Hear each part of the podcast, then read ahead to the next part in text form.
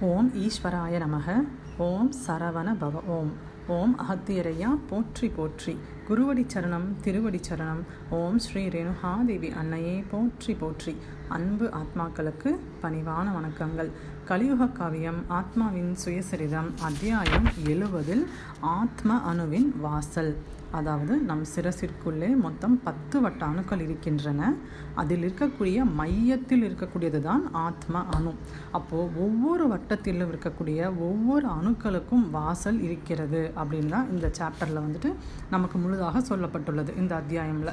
அப்போது ஒவ்வொரு வட்டத்தில் இருக்கக்கூடிய ஒவ்வொரு அணுக்களுமே தன்னுடைய ஆற்றல்களை பிரித்து எடுத்த பின்பு அந்த ஆற்றல்கள் ஒன்றாக உடலில் இறங்கி வேலை செய்யும். இல்லை என்றால் வெளியே சென்று வேலை செய்யும்னு பார்த்தோம். அப்போ அந்த ஆற்றல்கள் எது வழியாக வெளியே செல்லும் எது வழியாக உள்ளே வரும் அப்படின்னு என்ன சொல்ல வராங்கன்னா உடம்பில் உள்ள நவ துவாரங்கள் சொல்கிறாங்க நமக்கு தெரியும் என்னென்ன நவ துவாரங்கள் உடலில் உள்ளது அப்படின்னு.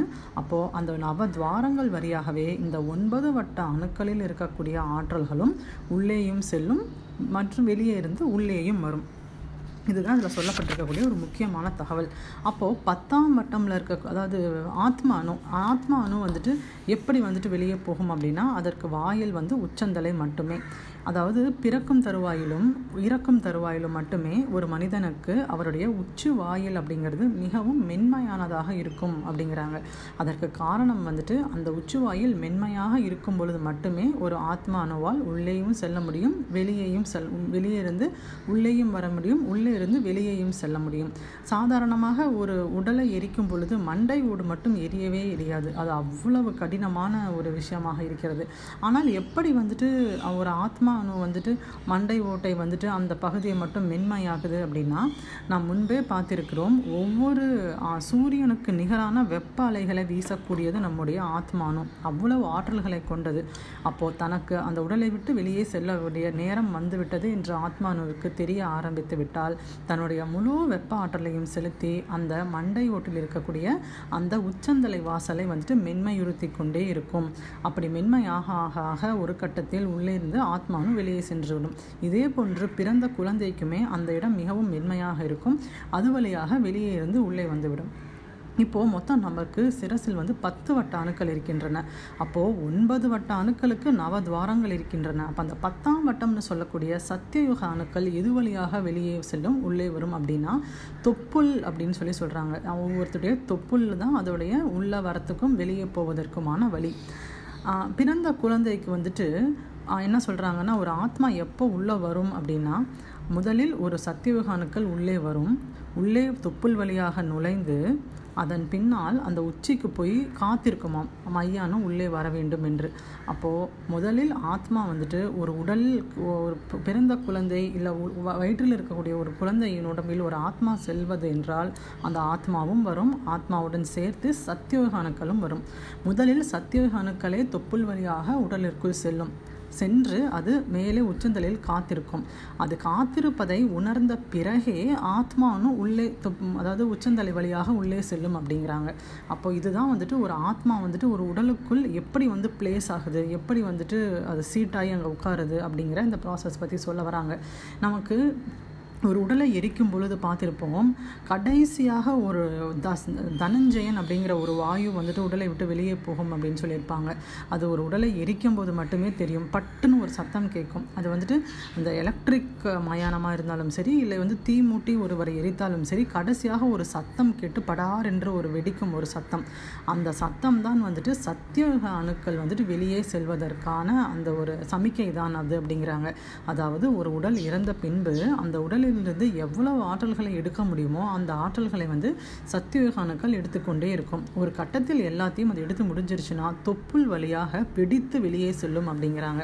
அதனாலேயே வந்துட்டு ஒரு இறந்த உடலை வந்துட்டு எரிக்கும் பொழுது பட்டுன்னு ஒரு கடைசியில் ஒரு சவுண்டு வரும். அதுதான் கடைசியாக உடலிலிருந்து வெளியே செய்ய செல்லக்கூடிய அந்த வாயு. அந்த வாயுக்கு பேர் தனஞ்சயன் வாயுன்னு சொல்லி கேள்விப்பட்ட மாதிரி ஒரு ஞாபகம் வந்துட்டு எனக்கு இருக்குது ஸோ இதுதான் வந்து உடலில் இருக்கக்கூடிய வாயுக்கள் எப்படி உள்ளே செல்கின்றன எப்படி வெளியே வருகின்றன அப்படின்னு சொல்லி சொல்கிறாங்க இப்போது இப்போ வந்துட்டு நாம் பார்த்துருப்போம் பிறந்த குழந்தைக்கு வந்துட்டு தலை வந்துட்டு நிற்கவே நிற்காது ரொம்ப சல்லு சல்லுன்னு விழுந்துக்கிட்டே இருக்கும். அப்போ தலையை வந்துட்டு ரொம்ப பாதுகாப்பாக பிடிப்பாங்க.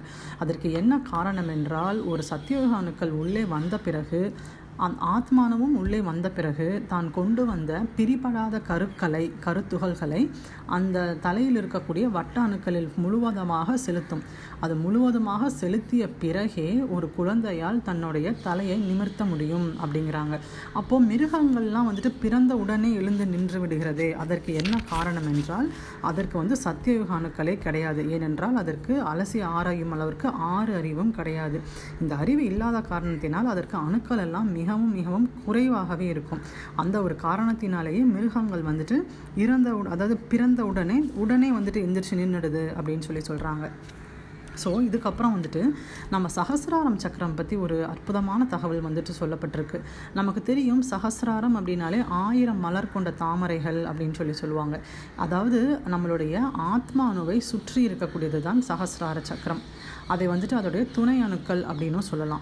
இப்போ பத்து வட்ட அணுக்களில் கடைசி கழிவட்ட அணுக்களில் இருக்கக்கூடிய அணுக்கள் எல்லாமே பிரிந்து வெளிவந்தால் அந்த சகசிராரம்னு சொல்லக்கூடிய ஆயிரம் மலர்களை கொண்ட அந்த தாமரையில் கடைசி வட்டம் மலரும் அப்படிங்கிறாங்க. அப்போது இங்கேருந்து இரண்டாம் வட்டம் அனைத்து அணுக்களும் பிரிப்பட்டால் அந்த தாமரையில் இரண்டாம் வட்டம் மலரும். அது போன்று இங்கே இருக்கக்கூடிய பத்து வட்ட அணுக்களும் ஒருவருக்கு பிரிந்து விட்டால் அந்த தாமரை வந்துட்டு பத்து வட்டங்களும் அதாவது முழுவதுமாக அந்த தாமரை மலரும். அப்போ அந்த முழுவதுமாக அந்த தாமரை மலரும் பொழுது அந்த அணு உச்ச உச்சி வாசல் வந்து மிகவும் எளிமையாக மாறி உள்ளே இருக்கக்கூடிய ஆத்மானும் நேரடியாக ஈசனை சென்று கலக்கும். இது போன்றே பல ஞானியர்கள் ரிஷிமார்கள் எல்லாம் அவர்களுடைய அத்தனை வட்ட அணுக்களையும் பிரித்தெடுத்து அதாவது அவங்களுடைய சகசிரார சக்கரத்தை மலர்த்தி அதன் மூலமாக ஈசனை சென்று அடைந்தார்கள் அப்படிங்கிறாங்க.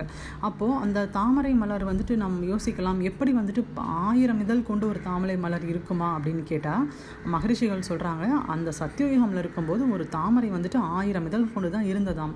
ஆனால் இப்போ வர வர கலியூட்டம் கடைசியாக வர வர அது வந்து பத்து இதழ்களாக சுருங்கி விட்டது அப்படிங்கிறாங்க. அப்போ இந்த தாமரையை கொண்டு ஒரு தத்துவம் சொல்லப்படுகிறது. நம்ம வந்துட்டு குளத்துலலாம் தாமரை பார்த்துருப்போம். அதற்கு நீண்ட ஒரு தண்டு இருக்கும். அந்த தண்டு தண்ணிக்குள்ளே இருக்கும். வெளியில் தாமரை மட்டுமே நம்மால் பார்க்க முடியும். அப்போது ஒரு உடலிற்கு சிரசே பிரதானம் அப்படிங்கிறது மாதிரி தான் தாமரை. அதனால்தான் அது மட்டும் காண்பிக்கப்படுகிறது.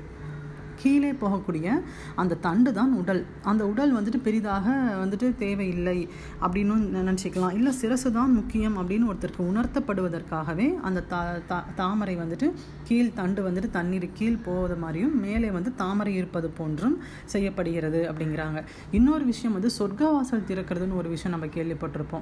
இந்த சஹஸ்ராரம் சக்கரம் முழுவதுமாக மறந்து அந்த உச்சி வா வாயு வந்து திறப்பது தான் சொர்க்கவாசல். அதையே குறிப்பிடுவதற்காகவே சொர்க்கவாசல் திறக்கப்படுகிறது. ஒரு நிகழ்வு வெளியே நடக்கிறது அப்படிங்கிறாங்க. அப்போ இதில் வந்துட்டு ஒவ்வொரு வட்டமும் எந்தெந்த வாயில் வழியாக வெளியே செல்லும் அப்படின்னு சொல்லிட்டு ஒரு பத்து இது வழியாக கொடுத்துருக்காங்க. அதாவது வந்துட்டு மூன்றாம் வட்டம் நான்காம் வட்டம்லாம் பார்த்தோம் அப்படின்னா வலது நாசி வழியாக செல்லும். இன்னொன்று வந்துட்டு ஐந்தாம் வட்டம்னு பார்க்கும்போது இடது நாசி வழியாக செல்லும். அதை வந்துட்டு ஜஸ்ட் ஒரு நாலஞ்சு இதில் நம்மளே புக்கில் பார்த்துக்கலாம். ஏன்னால் ஒவ்வொரு துவாரம் வழியாக எந்தெந்த வட்ட அணுக்கள் வெளியே செல்கின்றன அப்படின்ற அந்த தகவல் மட்டும் இதில் சொல்லப்பட்டிருக்கு. ஸோ இன்றைக்கி இதில் நம்ம பார்த்த விஷயங்கள் என்ன என்ன அப்படின்னா ஒவ்வொரு அணுக்களுக்குமே ஒவ்வொரு வகையான துவாரங்கள் உண்டு. அந்த அணுக்களில் இருக்கக்கூடிய ஆற்றல்கள் பிரிந்து வந்தால் அந்த துவாரம் வழியாக வெளியே செல்லும். அதே போன்று ஆத்மானுவிற்கும் ஒரு துவாரம் உண்டு. அதன் மூலமாக ஆத்மானு வெளியேயும் செல்லும் உள்ளேயும் வரும் அப்படின்னு சொல்லி நம்ம பார்த்துருக்கோம். இதன் பிறகு ஒரு ஆத்மானு வந்துட்டு பிரிந்து செல்ல வேண்டும் என்றால் அதற்கு சுற்றி இருக்கக்கூடிய சகசிரார சக்கரம் மலர வேண்டும். சகசிரார சக்கரம் மலர வேண்டும் என்றால் அங்கே இருக்கக்கூடிய பத்து வட்ட அணுக்களில் இருக்கக்கூடிய ஆற்றல்களும் பிரிந்து வெளிவர வேண்டும். ஸோ இதுவே நாம் இன்று பார்த்த பதிவினுடைய முக்கியமான சில விஷயங்கள். ஸோ இது இத்தனுடன் முடிகிறது. புத்தகத்தை முழுமையாக படித்து முழு ஞானம் பெறுவோம். இப்பதிவில் உள்ள நிறைகள் அனைத்தும் குரு அன்னையை சாரும். குறைகள் அனைத்தும் என்னையே சாரும். ஏதேனும் குறை இருப்பின் மன்னித்தருளுங்கள். நன்றி.